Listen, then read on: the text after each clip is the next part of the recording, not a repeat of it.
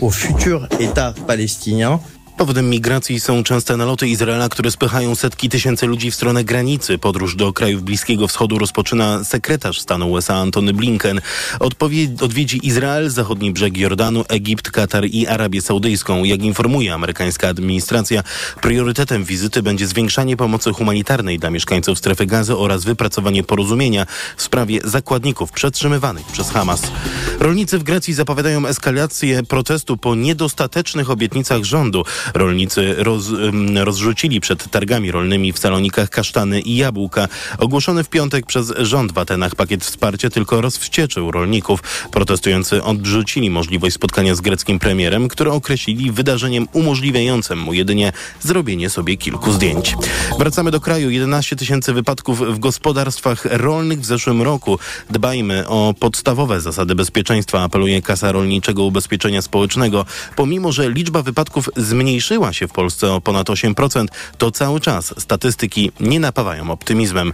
Bartosz Kądziołka. Połowa wypadków to upadki, dlatego warto zadbać o wszystkie przejścia i podwórka w gospodarstwach rolnych, żeby na przykład były odśnieżone czy utwardzone. Plus, jak mówi Przemysław Kraska z łódzkiego KRUS, Bezpieczne drabiny, nie jakieś samoróbki, prawidłowy sposób schodzenia i wchodzenia z maszyn rolniczych, czyli przodem do danej maszyny. Ważne też, żeby przy zwierzętach pracowały osoby, które znają ich zachowania. Nie należy płoszyć, straszyć tych zwierząt, podchodzić bez ostrzeżenia głosem do zwierząt, bo to wszystko powoduje, że wystraszone zwierzę może kopnąć, ugryźć czy uderzyć. A w ubiegłym roku najwięcej zgłoszonych wypadków było tam, gdzie jest najwięcej rolników, czyli w Mazowieckiem, Lubelskiem i Wielkopolskiem. Bartosz Kądziołka, TOK FM.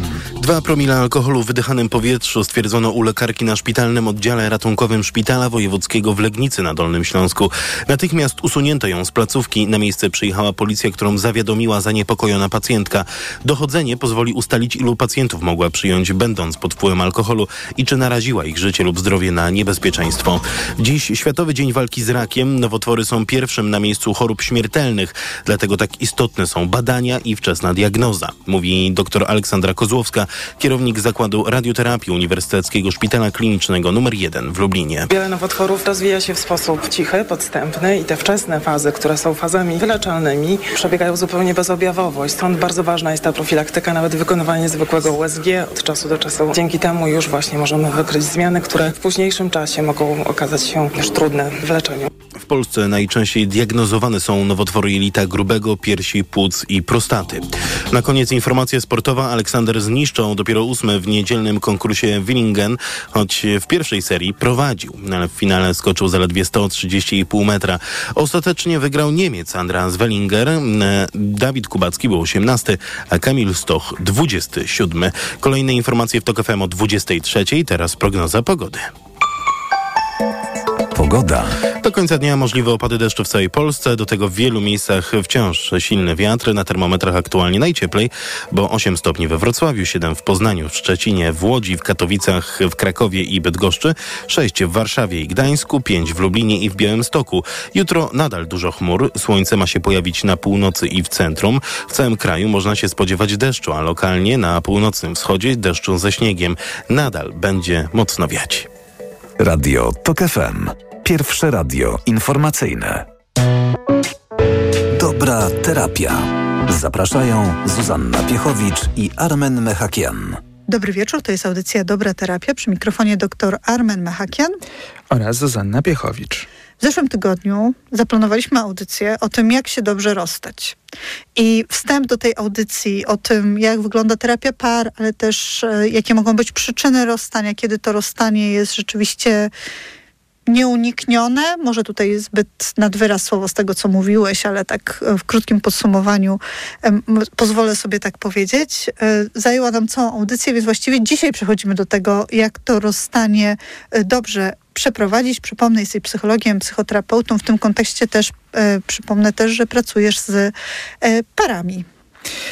Tak, y, będę się czepiał tego określenia nieuniknione. Tak, i, wiedziałam, że y, wy, wypowiadając się miałam takie poczucie, że zaraz mi, zaraz mi to wytkniesz. To znaczy, ja chcę powiedzieć, że zachęcam Państwa do tego, żebyście obejrzeli serial 1670 i tam y, y, można się trochę pośmiać, ale też można zobaczyć, że w zasadzie może się okazać, że żaden powód nie jest e, wystarczający, żeby się rozstać. I to jest e, kwintesencja tego, w jakich okolicznościach my jesteśmy. To znaczy, chciałem powiedzieć, że to jest historia naszych rodziców, naszych dziadków, a może i też nasza. To znaczy, bardzo często, bez względu na to, co odkryjemy, podejmujemy decyzję, że nie będziemy się rozstawać i mamy takie prawo. To znaczy, chodzi o to, że zarówno nasza audycja zeszłotygodniowa, jak i w ogóle terapia pary, no nie, nie jest od tego, żeby nam powiedzieć, że są sytuacje, w których powinniśmy się rozstać. Natomiast chodziło o to, żeby pokazać, że są sytuacje, w których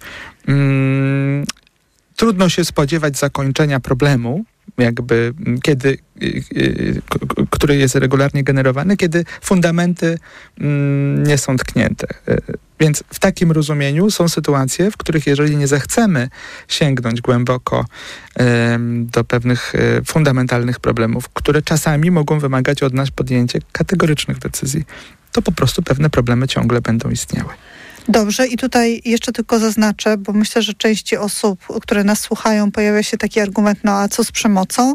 Więc żeby nie rozwijać tego tematu, odsyłam Państwa do naszych rozmów o przemocy w ramach 16 dni przeciwko e, przemocy, które e, były w grudniu zeszłego roku. To jest, są tam kilkanaście dni e, ostatnich, znaczy pierwszych dni grudnia, ostatnich dni listopada. Była cała akcja w Radiu Tok FM. My tutaj żeśmy się do tej akcji dołączyli i tam rozmawialiśmy o tym, co to znaczy być przemocowym, kto jest przemocowy i jak jak tą przemoc rozumieć. Ta przemoc też może być e, fundamentem, w sensie e, te zachowania, znaczy źródło tych zachowań przemocowych może być tym fundamentem, do którego się dochodzi w terapii par, jeżeli dobrze to rozumiem. Sprawdzam z tobą, Arman, To znaczy, ja, ja, bym powiedział jednak, że przemoc jest zachowaniem yy, i yy, ta, na, na, szybko nie przychodzi mi do głowy to yy, jakiś argument przemawiający za tym, że przemoc sama w sobie byłaby fundamentem. Że źródło tej przemocy, o tym to tak, pe, pe, pewne rzeczy, tak. I tu znowu dlatego uważam, że nawet przemoc y, wcale nie musi być jakimś powodem kategorycznym, który by miał y, spowodować, że my musimy się rozstawić. My, my nigdy nic nie musimy i to jest coś, co, co warto y, zostawić w ramach takiego dużego podsumowania, podczas, jeśli chodzi o tę ostatnią rozmowę, ale możemy. I teraz chodzi o to, żeby móc się zastanowić, czy nasza decyzja dotycząca rozstania lub pozostania w relacji jest e, adaptacyjna dla nas, e, dla naszych najbliższych. Czyli jeśli znamy odpowiedź na pytanie, dlaczego podejmujemy decyzję, żeby się rozstać lub żeby zostać, to jest ok. A ja zapisuję na listę naszych przyszłych tematów, jak pracuje się ze sprawcami e, przemocy i sprawczyniami też tutaj dodam i jak można sobie też z tym zachowaniem radzić i z jego źródłami, mhm. żeby też znowu nie nie zrobić kolejnej audycji o tym, jak się dobrze rozstać, żeby pod koniec zachęcić Państwa do zadawania pytań o tym, jak się dobrze rozstać i już na pewno w następnej audycji dojdziemy do tego momentu. Natomiast tylko poddodam jedno zdanie, że rzeczywiście my mamy takie jakieś, yy, jakąś taką potrzebę yy, dotyczącą szybkich rozwiązań, takich właśnie kategorycznych rozwiązań, czarno-białych rozwiązań. Także jeżeli jest Bo tak przemoc, by było łatwiej. Ja też no bym więc, tak chciała. No, no, no, więc właśnie, ale tak nie jest. Więc chodzi o to, że zazwyczaj mówiąc o tym, że będąc w relacji przemocowej mm, należy należy natychmiast się rozstać, to, to mówią osoby y, rzadko, które są aktualnie w takiej relacji albo były kiedyś. I chodzi o to, żeby w walce o to, żeby komuś pomóc, nie robić też takiej złej roboty. To znaczy, jeżeli z jakiegoś powodu ktoś z, nie może albo nie chce e, wyjść z relacji przemocowej, to naszym zadaniem nie powinno być ocenianie, osądzanie, mm, tylko raczej tworzenie warunków do tego, żeby każdy człowiek mógł możliwie zadbać o swoje potrzeby na swój sposób. To też jest szalenie ważne, żebyśmy akceptowali przekonania ludzi, e, e, jakieś takie głębokie poglądy dotyczące różnych spraw i żeby każdy był sobą. Dobrze, to ja parkuję temat e, przemocy. Sobą w sensie w zgodzie ze sobą. Tak jest. parkuję temat przemocy, ale zapisujemy do jednych z tematów, które w najbliższym czasie zrobimy. Dobra terapia official to nasz profil na Instagramie. Tam mogą Państwo przesyłać swoje refleksje i pytania. Podobnie na nasz adres mailowy dobraterapia.małpatok.fm. My zbieramy zbieramy te Państwa głosy, te Państwa pytania i korzystamy z nich e, tutaj na antenie, bo ta audycja jest przede wszystkim przecież dla Państwa a nie dlatego, żebyśmy my sobie tutaj e, pogadali. Więc przejdźmy już do tego momentu rozstania. Mamy już te decyzje. Jest decyzja o rozstaniu, ale te dwie strony chcą przeprowadzić to rozstanie w jak najmniej szkodliwy sposób dla różnych stron e, w tym, z tego rozstania, a jednocześnie zadbać o własne potrzeby. No Mhm. i teraz, czy masz jakąś magiczną receptę, jak to zrobić? Od magii niestety nie jestem. E, Muszę Ja też nie, rozczarować. Tak, no E, bo, bo to jest trochę tak, ja zadaję takie pytanie, bo to zawsze jest szyte na miarę, tak? Czyli to jest Mhm. audycja psychoedukacyjna, ale to nie są wskazówki, które można jeden do jednego tutaj przekleić do własnego życia i na pewno będzie dobrze. Tak, ani też nie ma takich właśnie rozwiązań szybkich i zawsze sprawdzonych. Nie E, no, są na Instagramie, ale one nie działają. TikTok jest w zawsze. tym lepszy. Ale y, y, rzeczywiście już poważnie odpowiadając na twoje pytanie, to y, tak, jeżeli już y, doszliśmy do tego etapu, y, a dojście do tego etapu czasami mm, na przykład wymaga tej terapii pary, a czasami nie. Czasami bez terapii pary już y, jesteśmy na takim etapie, kiedy po prostu podjęliśmy decyzję, że chcemy się rozstać. Wtedy ten proces ja nazywam procesem mediacyjnym raczej, czyli takim procesem mediacji pary, czyli wspólnie z mediatorem. To jest podobny proces do terapii pary. Różnica tylko polega na tym, że cel jest inny. To znaczy, o ile w terapii pary zastanawiamy się nad przyczyną, żeby móc dotrzeć do tej przyczyny, dostarczyć tam wsparcia, podjąć pewne y, działania, które by miały wprowadzić jakąś zmianę, a następnie, żebyśmy zobaczyli mm, kojące rezultaty, o tyle w, te, w, procesie mediacyjnym jakby nieistotne są zmiany. W ogóle mediator nie zajmuje, y, powody. Mediator już się nie zajmuje tym, dlaczego państwo chcecie się rozstać, tylko zajmuje się tym, jak państwo chcecie się rozstać. To znaczy, co zrobicie z relacją z dziećmi? Co zrobić o to, y, y, z tym, żeby dzieci jak najmniej zapłaciły za waszą decyzję? Bo tutaj chodzi też o to, żeby mm, osoby rozstające się y, zrobiły to w sposób dojrzały, odpowiedzialny i wzięły mm, y, pewną odpowiedzialność na siebie za, za to, że podjęły taką decyzję, żeby się rozstać. Czy samo rozstanie rodziców jest bolesne dla dzieci, czy przede wszystkim tym źródłem cierpienia jest to, co się dzieje wokół rozstania? Oczywiście, że nieodpowiedzialne byłoby, gdybym powiedział, że rozstanie nie jest bolesne dla dzieci. Oczywiście, że jest bolesne dla dzieci, natomiast y, życie mm, ma takie obszary bolesne, bo przecież czasami rodzic umiera, czasami y, y, z jakichś innych powodów tracimy rodzica i to są trudne sytuacje. Jak najbardziej. Natomiast bez wątpienia zdecydowanie większe mm, krzywdy, takie trwałe, wyrządza bycie w relacji, e, bycie w rodzinie. Myślę teraz o punkcie widzenia dziecka. Z rodzicami, którzy nieustannie się kłócą, nienawidzą się, którzy walczą ze sobą, którzy nas wykorzystują jako tarcze żywe, którzy manipulują nami, którzy od nas oczekują, że mamy e, być po jakiejś, po którejś ze stron, którzy chronią się u nas, u dzieci 7-6-letnich, 10, tak? To znaczy... Ale też 15-letni. No, tak, podaję bo w takim znaczeniu właśnie chronią się, tak myśląc o tym, że oczekują od nas jakiegoś takiego e, terapeutyczno-ojcowskiego e, wsparcia, em, którzy w jakiś inny sposób nadużywają m, dzieci w, w, w rozumieniu takim, że po prostu bez ich zgody wciągają w jakiś konflikt i te dzieci chcąc nie chcąc są w tym konflikcie. Nawet za zgodą dzieci, to, to nie są No, zgody, y, które są Dokładnie, dokładnie tak. y, jakoś y, świadomie wyrażane. Tak? Trudno Dziecko, mówić o zgodzie tak, przy, przy takiej sytuacji, kiedy dziecko sytuacji. jest dzieckiem, prawda?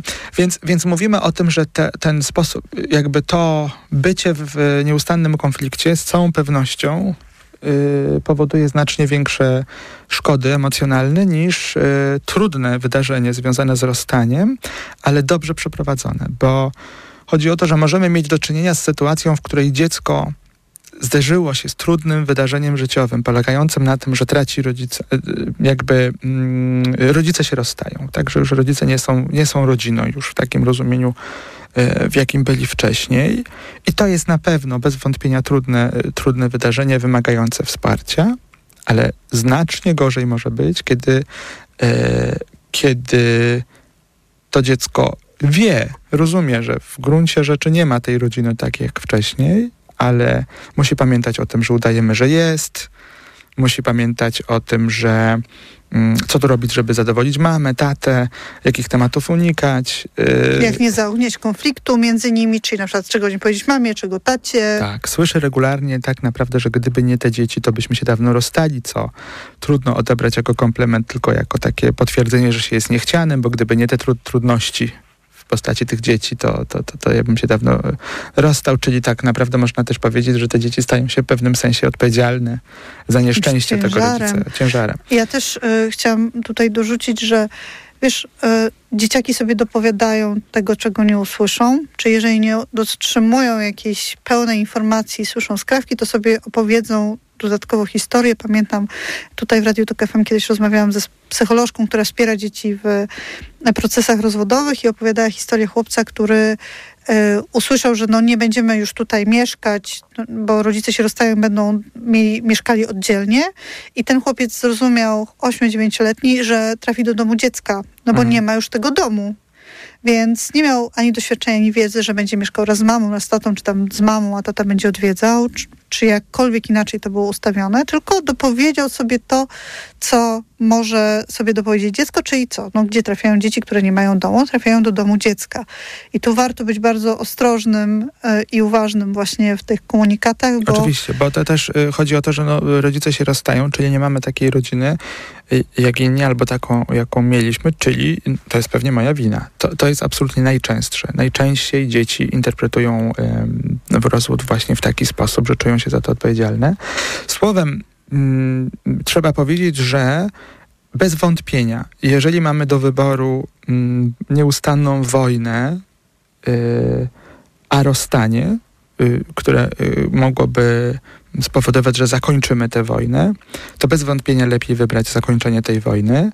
Y, nie mówiąc o tym, że bycie w takim konflikcie wieloletnim powoduje, że mm, frustrujemy cały czas nasze potrzeby, jesteśmy agresywni, stajemy się być może y, czasami z pozycji ofiary zaczęło się, ale potem stajemy się oprawcami.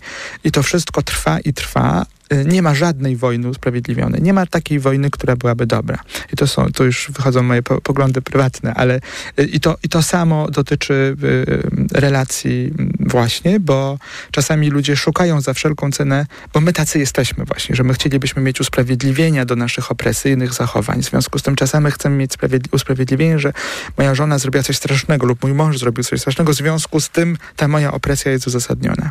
Tymczasem, jeśli chodzi o dobre rozstanie, tu y, można powiedzieć, że potrzebujemy mm, dorosłych ludzi, którzy wezmą odpowiedzialność za to, albo przynajmniej jednego dorosłego. To też warto podkreślić, że nie potrzebujemy dwóch odpowiedzialnych dorosłych, tylko jeden przynajmniej, żeby był odpowiedzialny i dorosły, który powie, podejmuje decyzję o rozstaniu i to jest po przemyśleniu i przeanalizowaniu faktów najlepsze dla całego systemu rodzinnego. I w związku z tym jestem też gotowy ponosić koszty. Czyli nie mówimy o tym, że może inaczej, że żeby można było w sposób dobry i etyczny, e, szczególnie biorąc pod uwagę względy dzieci, się rozstać, należałoby zrezygnować z takiego zjawiska jak wygrana. Czyli nie można dążyć jednocześnie do wygranej i dobrze się rozstać. To jest po prostu absolutnie niemożliwe. A jeśli zechcemy zrezygnować z, te, z tego dążenia w postaci wygranej, to jest szansa na to, żeby można było ten proces przeprowadzić. No dobrze, ale to jednocześnie, jeżeli my rezygnujemy z wygranej, a druga strona nie rezygnuje z wygranej, to my oficjalnie stajemy się stroną przegraną, na przykład w kontekście majątkowym. I pytanie, czy to jest takie proste? No, nie ma w ogóle prostych rozwiązań, ale jeżeli uznamy, że moją wygraną jest to, żeby moje dzieci jak najszybciej przestały być w strefie wojny, żeby można było jak najszybciej zacząć funkcjonować w pokojowych warunkach, a kosztem jest to, że stracę majątek, to to wymaga właśnie odpowiedzialnej decyzji. Ale tym kosztem może być bezpieczeństwo ekonomiczne moich dzieci. No i tutaj co to znaczy? I właśnie bardzo ważne by było, żeby umieć też i w tym procesie, mm, mm, ja często, ja jestem i mediatorem, i psychoterapeutą i mówiąc o tym, że te procesy się oddzielają, mam na myśli to, że dobrze jest, żeby, mm, uważam nawet, że należy jasno nazwać, co to jest za proces, nawet jeżeli osoba mm, prowadząca ten proces jest ta sama, to znaczy, żeby można było zakontraktować w takim znaczeniu, no umówić się, że to, co teraz robimy, to jest terapia, a to, co Cel jest inny. Ale też ten proces powinien być jasny. To nie chodzi o to, że ten cel, ma być, cel ma być w głowie terapeuta, ale to powinno być jasne, że słuchajcie, to, to teraz robimy, zatrzymujemy się w procesie terapeutycznym, robimy co innego. Albo to już jest mediacja, kończymy proces terapeutyczny. Czyli określenie tego, co my robimy, dlaczego jest bardzo ważne. I teraz yy, ogromnie istotne by było, żebyśmy mogli dotrzeć do tego, czy to, że ja uważam, że moje opresyjne zachowanie jest po to, żeby zabezpieczyć dzieci majątkowo, czy ile jest w tym prawdy? Czy to jest tak, że ja właśnie w ten sposób y, chcę wygrać y, wojnę z moim partnerem, partnerką i wykorzystuję dzieci do tego? Czy rzeczywiście y, moje dzieci są kompletnie zaniedbywane, nie mają z czego żyć, a ojciec czy matka, mając możliwości, nie chce uczestniczyć w procesie utrzymywania tych dzieci? Muszę powiedzieć, że z doświadczenia wynika, że niezwykle rzadko się to zdarza. Zdarza się niestety, ale niezwykle rzadko, że y, wojna się tyczy dzieci i ich bezpieczeństwa. Niemal zawsze chodzi o to, żeby y, wygrać, niestety. Tak, chociaż jednocześnie dług alimentacyjny w Polsce jest tak wysoki i tak ogromny, że no to jest wyraźnie jakaś taka, y, taki brak chęci do tego, głównie przez mężczyzn, E, przez ojców do tego, aby wspierać e, finansowo swoje dzieci, bo często uznają to za wsparcie finansowe byłej partnerki. No i to jest przerażające i właśnie to jest y, taki przykład y, pokazujący, y, że dążymy do wygranej. Jeżeli ktoś jest w stanie po rozstaniu czasami całe swoje życie poświęcić temu, żeby nie zapłacić alimentów. Jeżeli w procesie... Albo płaci śmieszne w porównaniu z tym, jakie, jaki ma, jaką ma stopę jak, życiową. Jak może, tak? tak znaczy... Że pracodawcy y, pozwalają na to, żeby ukrywać dochody, co uważam za skrajnie nieetyczne, że, y, że rodzina kryje takiego alimenciarza. No dla mnie to jest cały system, oczywiście to nie jest na tę audycję, ale chciałabym podkreślić, że jednak wiesz, mówisz o tym, o tym procesie mediacyjnym, ale też mamy ten fakt społeczny, tak? Czekamy na tę ustawę, bo tutaj mamy e, zapowiedzi nowego rządu co do tego, żeby, żeby się zabrać za ten fundusz alimentacyjny, aby to wszystko jakoś inaczej wyglądało, ale to nie na tę audycję. No ale jednak pokazuje rzeczywiście, że e, atmosfera wokół tego tematu jest niezwykle gorąca i to jest też e, kwestia absolutnie jakaś taka mentalna, ponieważ jeśli rodzice się rozstają, to z jednej strony jest ogromna obawa o to, że alimenty są wykorzystane do tego, żeby wygrać wojnę, to znaczy, żeby, żeby ukarać tego, który, y, y, który ma płacić te alimenty. Z drugiej strony ta osoba płacąca alimenty nie uważa, że to chodzi o dzieci, tylko właśnie, że się nie da wykorzystać i nie będzie płaciła. To jest w ogóle mm, y, rzeczywiście bardzo przerażające. Często się zdarza, że ja pytam rodziców, z którymi pracuję w kontekście alimentów, czy gdyby wyobraziła pani, pan, bo to dotyczy zarówno mamy, jak i ojca, jakby wyobrazili sobie państwo taką sytuację, że dziecko ma 18 lat i pokazujecie taki filmik um, o, o tym, o powodach, dla których się rozstaliście. E, celem tej rozmowy miałoby być to, żeby dziecko wiedziało, że bardzo ją kochacie i że całe życie robiliście wszystko, żeby być z nim w dobrych relacjach. Rozstaliście się różne trudności relacyjne mieliście. No i nagle w tym filmie wychodzi na jaw, że pan czy pani z ogromną pieczołowitością liczyła, ile kosztuje pasta do zębów, proszek do prania, a ile kosztuje bilet komunikacyjny i że robiliście z Rolexem wszystko. na ręku na przykład. I robiliście wszystko, nie mając nawet tych pieniędzy. To nieważne, ile oni mają pieniędzy. Czy, czy fakt, że robiłem wszystko, żeby jak najmniej mojemu dziecku płacić. Jest faktem, który świadczy o tym, że kocham to moje dziecko i robię wszystko, żeby ono jak najmniej poniosło odpowiedzialności za moje rozstanie. I to są rzeczy, na które można naprawdę dość szybko odpowiedzieć. I, mm, I właśnie o to chodzi w tym procesie dobrym rozstania się, żebyśmy umieli odważnie nazwać rzeczy po imieniu i chronili te e, prawdziwe ofiary, czyli na przykład dzieci, które są zazwyczaj najbardziej mm, jakby poszkodowane w tym, w tym procesie rozstania i ustalili takie warunki rozstania, które będą przede wszystkim chroniły te dzieci. To jeszcze tylko dodam, że e, to nie rodzice się rozstają, to para się rozstaje. Rodzice pozostają rodzicami. Oni pozostają tymi, którzy są odpowiedzialni za dobrostan i dobrobyt tych dzieci Oczywiście rozmawiamy o sytuacjach, które nie są skrajnie mm, przemocowe, karne i tak dalej, tylko o takim rozstaniu, które się odbywa w takich warunkach, gdzie no, nie, nie jest na przykład policja za, zaangażowana, tak? Więc też tutaj zawężamy to trochę. Słyszę, słyszę właśnie, że, że, że starasz się precyzyjnie powiedzieć, że no nie zawsze sytuacje są jakieś Tak, takie no, same, prawda? Tak, oczywiście, że tak. Natomiast powiedziałaś o jednej z istotnych, powiedziałaś jedną istotną rzecz dotyczącą warunków takiego dobrego rozstania się. Właśnie to jest to, że roz, rozstają się, mm, rozstaje się para, a nie, a nie rodzice, prawda? I, i, I rozumienie tego jest jednym z fundamentalnych punktów e, pomocnych do tego, żeby zaplanować, zaprojektować takie rozsądne rozstanie się. Drugi element to jest ten właśnie trudniejszy, o którym przed chwilą powiedziałaś, to znaczy bez względu na okoliczności dziecko ma y, rodziców. No i, i nawet jeśli jeden z rodziców y, robi rzeczy, za które powinien być ukarany, czy jest karany, to to jest rodzic. I y, powinniśmy jako dorośli ludzie, zadba, ludzie zadbać o to, żeby chronić nasze dzieci w tym okresie, kiedy one potrzebują tej ochrony, ale nie robić tego kosztem e, dewaluacji tego drugiego rodzica, nie podejmować za dziecko do, de, decyzji, to znaczy robić wszystko, co, czego od nas wymaga prawo i okoliczności, czyli żebyśmy jako rodzice chronili nasze dzieci, ale żebyśmy nie przekraczali tej delikatnej linii, w której e, decydujemy za dziecko, że całkowicie dewaluujemy e, tego drugiego rodzica, bo nawet jeśli ten rodzic zrobił jakieś rzeczy, które, mm, za które poniósł odpowiedzialność, karę, no ludzie się zmieniają albo się nie zmieniają, różne są sytuacje, ale dajmy jako ci rodzice będący przy dzieciach możliwość na to, żeby dziecko mogło zobaczyć, jaka jest rzeczywistość i mogło wyrobić swoje zdanie na, na temat tego drugiego rodzica.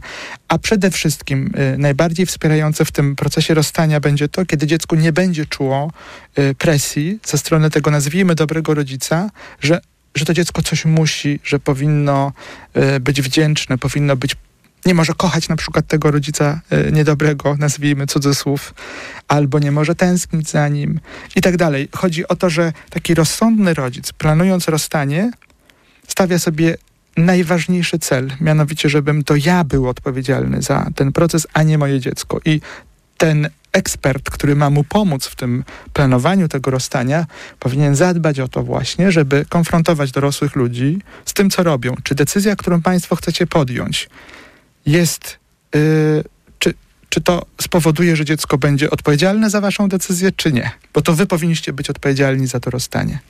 Tutaj chodzi też o to, żeby nie było tego konfliktu lojalności, tak? To znaczy, żeby to dziecko nie musiało decydować, po czyjej jest stronie w, w tym rozstaniu, bo to jest też bardzo trudne. I tutaj wchodzi też cały system, bo mówimy o rodzicach i dzieciach, ale przecież mamy też dziadków, przyjaciół, całą tę sferę ludzi, którzy też są często zaangażowani w to rozstanie. Jak z perspektywy rodziców zadbać też o to, żeby, żeby to otoczenie w jakiś sposób nie dodawało temu dziecku trudności. Oczywiście to, co teraz mówimy, może y, być odebrane przez y, niektórych y, ze słuchaczy, że to tak łatwo się mówi i zdajemy sobie sprawę, że na pewno łatwiej się mówi niż się to robi. Ale też chętnie czytamy Państwa historie. Dobra Terapia Official to nasz profil na Instagramie, dobra terapia małpatok.fm, a nasz adres mailowy my, jeżeli Państwo tam piszą, to też y, powtarzamy niektóre tematy, wprowadzamy nowe, nowe wątki, więc zachęcamy do dzielenia się, jeżeli mają Państwo na to Mhm. czas, siłę i ochotę. Dodaję ten komentarz dlatego, że zdajemy sobie sprawę, że to jest trudne i wymaga wysiłku. Natomiast, y, tak jak mówimy wielokrotnie, to jest y, audycja psychoedukacyjna i czasami, żeby dojść do tych rozwiązań, które podajemy, na przykład y, trzeba osobiście postanowić, nie wiem, pójść na własną terapię w, w ramach kryzysu okołorozwodowego, żeby móc zadbać o to dziecko w sposób właściwy, prawda? Albo ten moment, wiesz, ja też myślę czasami, że y, na przykład te, terapia jest trudna, żeby potem było łatwiej. Słowem chodzi o to, że to, y, co mówimy dzisiaj, y, może na pewno jest potrzebne i ułatwiające ten kryzys okołorozwodowy, no ale wymagający wysiłku, żeby do tego dotrzeć. No i odpowiadając na twoje pytanie, to chodziłoby o to, żebyśmy tak uporządkowali całą kwestię. My jako wolni ludzie mamy podejmować takie decyzje, jakie chcemy, we wszystkich obszarach życia. I to jest nasze prawo. I w ramach tego prawa możemy z kimś być, ale też możemy się z kimś rozstać. Drugi punkt to jest taki, że jako dorośli ludzie powinniśmy, użyłbym nawet słowa musimy, być odpowiedzialni za to, co robimy. Czyli musimy wziąć odpowiedzialność za to, że zostajemy z kimś, albo że się z kimś rozstajemy.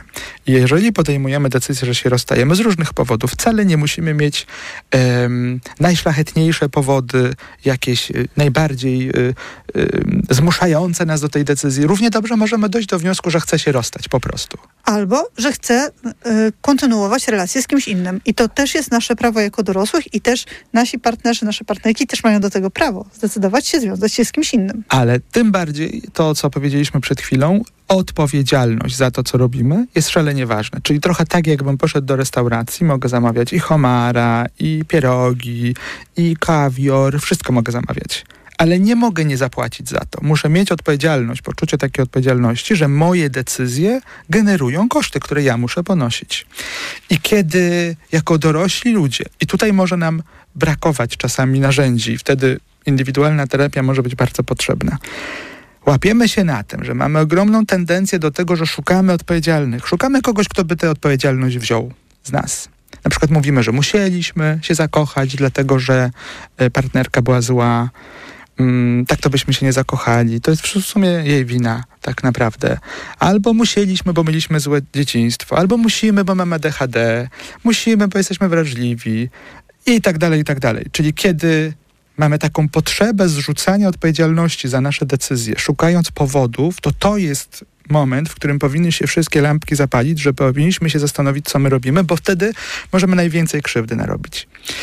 A jeżeli mm, uznalibyśmy dobrze, zamówiłem to, co zamówiłem, drogie to jest, niewarte być może czasami. Nie zjem tego. Nie zjem tego, dokładnie. Pomyliłem się. Trudno. Ale kiedy skupię się na tym, w jaki sposób ponosić te koszty, jak znaleźć rozwiązanie na to, żeby ponieść te koszty, jak też oczywiście ułatwić sobie w, w tym procesie, bo to też nie chodzi o to, żeby utrudniać życie to nie popełnimy tego koszmarnego błędu polegającego na tym, że przez lata krzywdzimy różnych innych ludzi wokół, bo nie chcemy wziąć odpowiedzialności na, za to, co się wydarzyło. I teraz z drugiej strony może być tak, że jesteśmy na przykład partnerami mm, w tej relacji, którzy zostali skrzywdzeni, nie wiem, porzuceni, zdradzeni, oszukani i podejmujemy decyzję, że należy zakończyć tę relację. Ale tu znowu musimy być odpowiedzialni za to my, to ja, postanowiłem wejść w relację z tym dorosłym człowiekiem, ja zostałem oszukany i naprawdę moje dziecko nie musi za to płacić. Więc mógłbym, mogłabym zrobić wszystko, co w mojej mocy, żeby możliwie e, e, te koszty były przeze mnie e, ponoszone, a nie przez moje dziecko. I tu znowu nie ma to nic wspólnego z tym, że mamy sobie utrudniać to życie i wyrywać włosy z głowy i tylko nieść swój krzyż. To nie, nie, nie ta historia. Jak najbardziej chcemy ułatwić sobie życie, znaleźć rozwiązania. Jak najbardziej. Tylko kwestia tego, mm, kto jest odpowiedzialny za to, co się wydarzyło, nawet jeżeli też jest ofiarą poniekąd, jest szalenie ważna. Y, mogę podać taki przykład komunikacyjny. Mianowicie, gdyby się okazało, że omyłkową kierowca potrącił kogoś yy, na drodze. Dobrze, że nie specjalnie. I prze, potem się okazuje, że ta osoba w niedozwolonym miejscu, bez oświetlenia, wtargnęła na drogę. I w wyniku śledztwa dochodzimy do wniosku, że to była wina tej osoby, która wtargnęła na drogę. Ale czy wyobrażamy sobie taką sytuację, że fakt jest neutralizowany? Na przykład mówimy, dobrze, okej, okay, to w takim razie nie doszło do tego potrącenia. Nie. Fakty są takie, że przez to, że ta osoba wtargnęła, ja nie zdążyłem zahamować, ale ja to zrobiłem. Jestem, jestem odpowiedzialny za to, co się wydarzyło. I muszę, muszę się z tym liczyć. Oczywiście to nie może, moja wina, ale moja odpowiedzialność. Moja odpowiedzialność. Mogę szukać za moją decyzję jakichś okoliczności godzących, zastanowić się, jakby zerknąć na tę sprawę z innych punktów widzenia, ale mogę to wszystko zrobić dopiero wtedy, kiedy wezmę odpowiedzialność za to, co przed chwilą zrobiłem. Wiesz, Mark Manson, y, taki człowiek, który zajmuje się rozwojem osobistym, y, używa bardzo takiej ciekawej metafory. Ja ją tutaj wykorzystam. Między, różnica między winą a odpowiedzialnością. To znaczy, on mówi o tym, znajduje na mojej wycieraczce noworodka. I to nie jest moja wina, że ten noworodek tam jest. On tam jest. Ale to już jest moja odpowiedzialność, czy ja zatrzasnę drzwi i zostawię tam tego noworodka, czy jednak coś z tym noworodkiem zrobię. To znaczy, czy jakoś sposób się tym zajmę. I to jest dla mnie bardzo obrazowa też taka metafora pokazująca tę różnicę, że jako dorośli ludzie bierzemy odpowiedzialność nie tylko za rzeczy, które są naszą winą. I to jest szalenie ważne i rzeczywiście bardzo dobry przykład pokazujący sedno sprawy, czyli jeżeli chcemy w sposób sensowny przeprowadzić ten proces rozstania się, powinniśmy zacząć od tego momentu, w którym bierzemy odpowiedzialność za to, co się teraz dzieje. Czyli ja muszę zadziałać jako dorosły człowiek, żeby ochronić noworodka, bo jest mróz. Teraz muszę zadziałać. A potem będę dochodził tego, jak to się stało, co robić dalej. Y, y, czyli, czyli potrzebujemy w pierwszej kolejności zrozumieć, jaka jest nasza rola, gdzie my jesteśmy teraz w kontekście naszych dzieci, a potem podjąć do, działania dotyczące m, jakichś innych aspektów tej sprawy. No i zobacz, i w tej metaforze też jest ważne, że to nie ja jestem osobą, która ma dochodzić, czyja to jest wina. Czasami tak, czasami nie, bo czasami też yy, to ja powinienem dochodzić, ale ustalenie... Ale to nie jest kluczowe, zobacz, to nie jest pierwsze działanie, to nie jest pierwsze pięć kroków. Tak? Dokładnie tak. To znaczy chodzi o to, że możemy dojść do wniosku, że y, nie możemy zostawić tej sprawy, która się między nami zdarzyła w relacji i że powinniśmy, czujemy potrzebę ustalenia, y, że y, zostaliśmy skrzywdzeni. Jak najbardziej możemy mieć taką potrzebę. Niemniej chodzi o to, czy to jest ten moment właśnie, w którym ja y, nie zaniedbuję czasami dziecko moje, które potrzebuje bardziej mojej ochrony teraz. Chodzi o to właśnie, żeby umieć odpowiedzieć na pytanie, co ja chcę robić teraz, czyli moje działanie. Bo jakby najważniejsze, y, najważniejsza krzywda, która się dzieje, y, polega na tym, że my czasami pewnych rzeczy nie widzimy. Czyli mówimy tak, na sztandarach mamy to, że walczę o alimenty, na przykład, tak? Albo z alimentami. To zależy w której stronie. Y, a tak na dobrą sprawę walczymy o to, żeby ukarać partnera, partnerkę.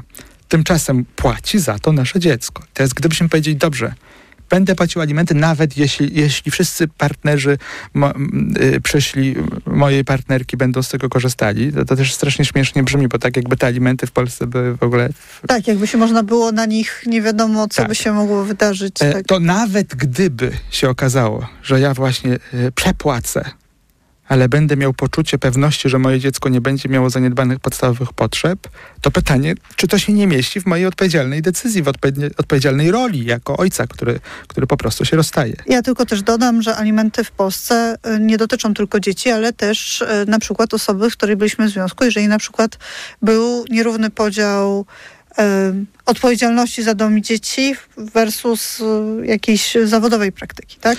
Co też zapominamy, to nie są tylko alimenty na na dzieci często. Jakkolwiek z jakiegoś powodu, i to też jest myślę nie czas na to, yy, warto się zastanowić... Ja wiem, ale mnie ten temat jakoś bardzo porusza, to chyba Państwo słyszą i Ty też, więc tak trochę mi ucieka. Ale chodzi Uwaga. o to, że warto, warto się zastanowić właśnie dlaczego tak jest, że w Polsce te alimenty, może nie tylko w Polsce, tutaj nie mam wiedzy na ten temat, trzeba by sprawdzić, się przyjrzeć temu, dlaczego tak jest, że ten, ten temat jest kojarzony właśnie w taki sposób, że to nie jest takie oczywiste, że te alimenty spełniają funkcję taką ochronną, wspierającą, y, łagodzącą koszty, tylko są jakimś takim złośliwym narzędziem y, kary. No, to, to też jest temat do, do, do zastanowienia to się. może ja teraz odeślę do audycji Anny Gwinterek-Zabłockiej e, Twój problem, moja sprawa. Tam między innymi rozmawiała z komornikiem, który specjalizuje się w ściąganiu alimentów i opowiadał o różnych kontekstach i różnych historiach i trochę moim zdaniem nakreśla to E, te, te wątki. Anna Piekutowska też w Radiu Tok FM często zajmuje się tym tematem, więc żebym tak się czuła, że już nie, nie, nie podrzucam, to odsyłam państwa,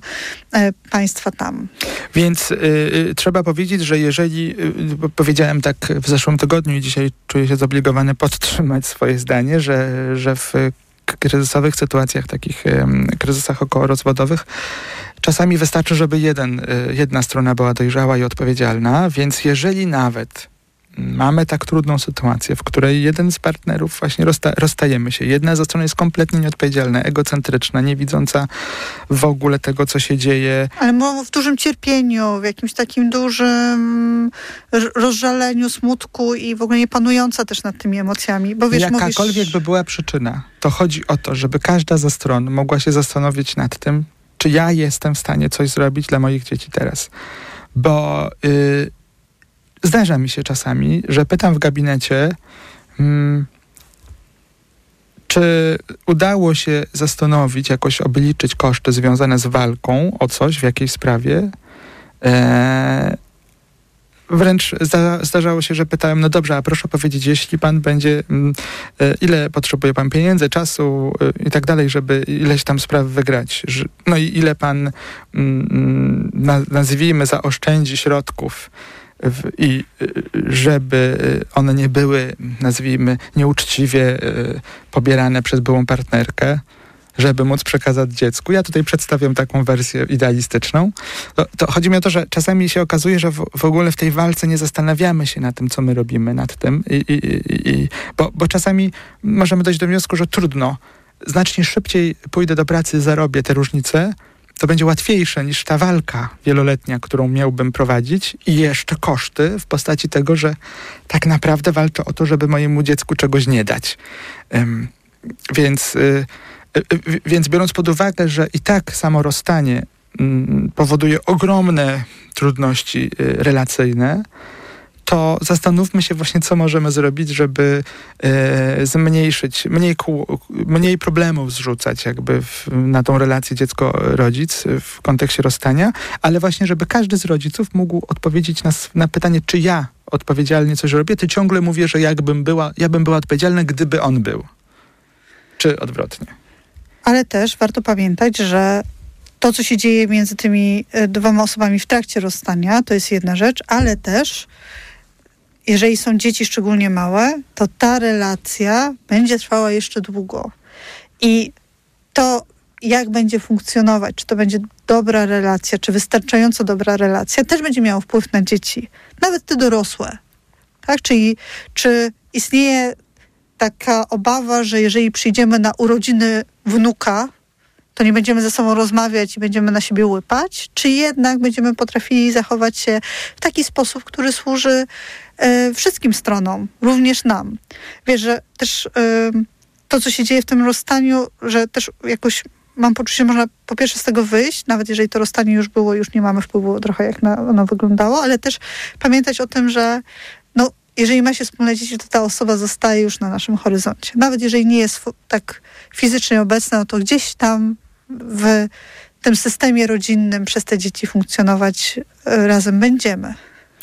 Tak, yy, myślę, że gdybyśmy mieli podsumować ten wątek, to moglibyśmy powiedzieć właśnie, że ta dorosła, odpowiedzialna postawa polega na tym, że zastanawiamy się, yy, czy utrzymanie tej wojny, tej walki, prowadzenie tej walki, yy, czemu służy, czy, czy ono w ogóle jest mm, dla dobra jakiejkolwiek strony właśnie, czy to może ma tylko podtrzymać moje skrzywdzone ego y, i ma być takim y, czasami to trwa całe lata, czasami to trwa 30 lat po rozstaniu, że ktoś... Czasami się nigdy nie kończy, prawda? No, no, właśnie, że ktoś żyje ciągle w przekonaniu, że jest ofiarą, że został, został skrzywdzony, tymczasem druga strona być może tam gdzieś żyje dalej, a dzieci w, w, w tym wszystkim, całym tym układzie są mocno uwikłane i na przykład ciągle e, czują się zobligowane opiekować się tą skrzywdzoną stroną. Słowem, mówimy o tym, że rozstania y, czasami są nieuniknione. Y, mało tego, one mogą być bardzo orzeźwiające i takim początkiem nowego życia, ale no nic, co jest wartościowe, nie jest bezpłatne. W ogóle nic nie jest bezpłatne, więc zawsze są koszty. Jeżeli się okaże, że mm, dochodzimy do wniosku, że musimy się zatrzymać, te rozstania, przecież mówimy o rozstaniach w kontekście pracodawcy, w kontekście właśnie y, y, y, związku, czasami mówimy o zmianie życia. Czasami w przyjaźni się rozstajemy, uznając, że ta relacja nam już nie służy. Właśnie i teraz jakby same rozstania mogą być elementem rozwoju, elementem niezbędnym naszego życia. Czasami one mogą być niezależne od nas, tak jak powiedzieliśmy.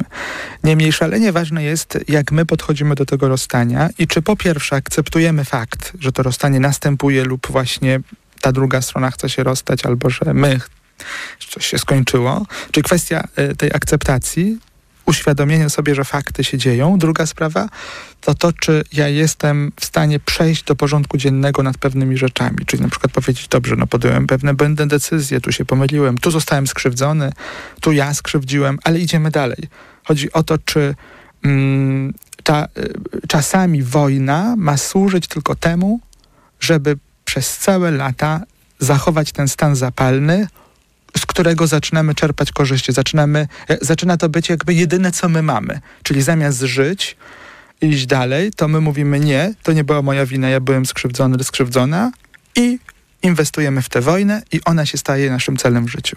Ja też myślę, że często ta wygrana nie jest tak satysfakcjonująca, jak nam się wydaje, że ona wbrew pozorom nie pomaga tak bardzo, jakbyśmy chcieli, żeby pomagała, ale też zbliżamy się do końca naszej audycji, więc ja mam jeszcze ochotę polecić e, jedną naszą rozmowę. Rozmawialiśmy o serialu Sceny z życia małżeńskiego, który jest serialem o rozstaniu i o różnych jego etapach i o tym, jak różne strony na to rozstanie reagują. To jest serial twórcy między innymi serialu Terapia czy Affair. W Affair też jest bardzo ciekawe studium e, rozstania, więc odsyłam Państwa do tej rozmowy i też do tego serialu niezwykle ciekawego. Można go obejrzeć na HBO Max. A teraz czas na podsumowanie. Właśnie, w ramach podsumowania myślę, że y, y, y podam przykład Y, pary, y, która była y, jest cały czas dla mnie bardzo mm, budująca. Mianowicie Oczywiście to nie będzie konkretny przykład, już się uśmiecham, że to nie będą jakieś mm, filmowe sceny. Chcę powiedzieć, że za każdym razem, kiedy w relacji, pracując z relacją, jesteśmy w stanie doprowadzić do takiego momentu, kiedy te osoby, uczestnicy tego zjawiska zajścia są autentyczne, kiedy są w stanie wykrzesać z siebie odrobinę takiej pokory, prawdziwości, smutku, e, kiedy mówią, że to jest też moja porażka, że to się kończy, też ja ponoszę koszty, to jest smutne, ale rozumiem, że to jest niezbędne i przestają walczyć, nawet o alimenty. To za każdym razem, kiedy udawało mi się pracować z taką parą, właśnie w takich okolicznościach, to na koniec dochodziliśmy do tych kwestii formalnych i okazuje się, że w ogóle nie było najmniejszych problemów. To znaczy, y, udawało się nawet w kon kontekście takim formalnym y, ustalić takie sumy, takie, y, takie mm, rozwiązania finansowe, które kompletnie przekraczały formalne, na przykład ustawowe jakieś widełki. A za każdym razem, kiedy kiedy stronom nie udawało się pomóc w tym, żeby dostrzegły też swój udział w tym kryzysie, kiedy nie udawało się przestać walczyć, przestać wymachiwać y, jakąś bronią, straszyć, to one y, kończyły y, w sądzie mm, i z jakimś takim minimum tego, czego, czego mm, co się mieści na przykład w jakimś ustawowym wymiarze, a koszty związane z relacją z dziećmi, wyczerpane, powodo, wyczerpanie powodowane wojną no, były daleko kosztowały daleko więcej.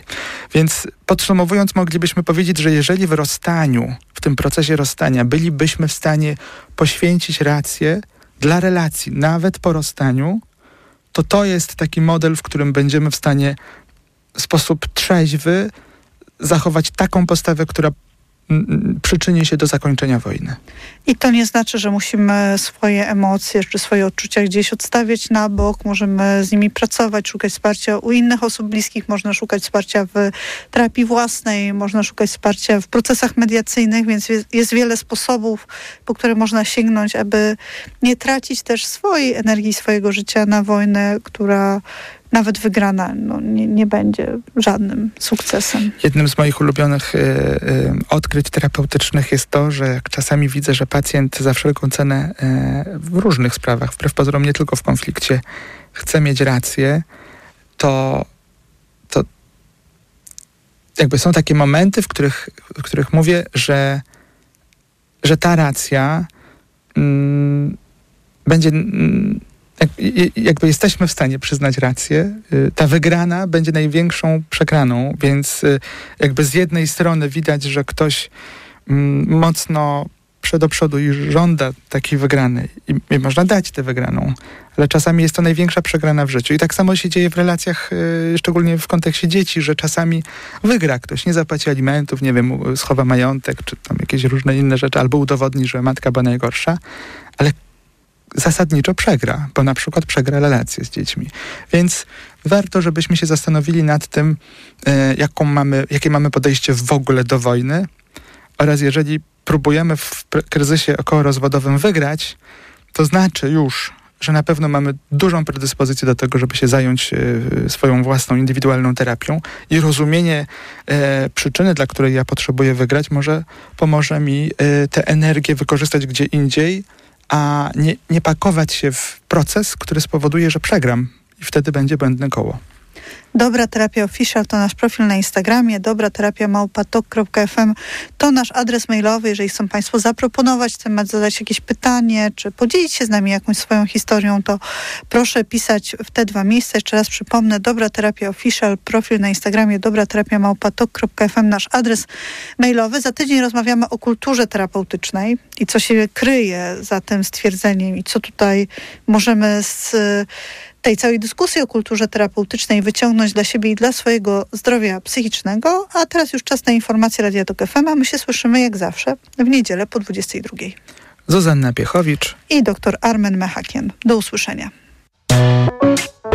Dobra terapia. Zapraszają Zuzanna Piechowicz i Armen Mechakian. Radio TOK FM. Pierwsze radio informacyjne.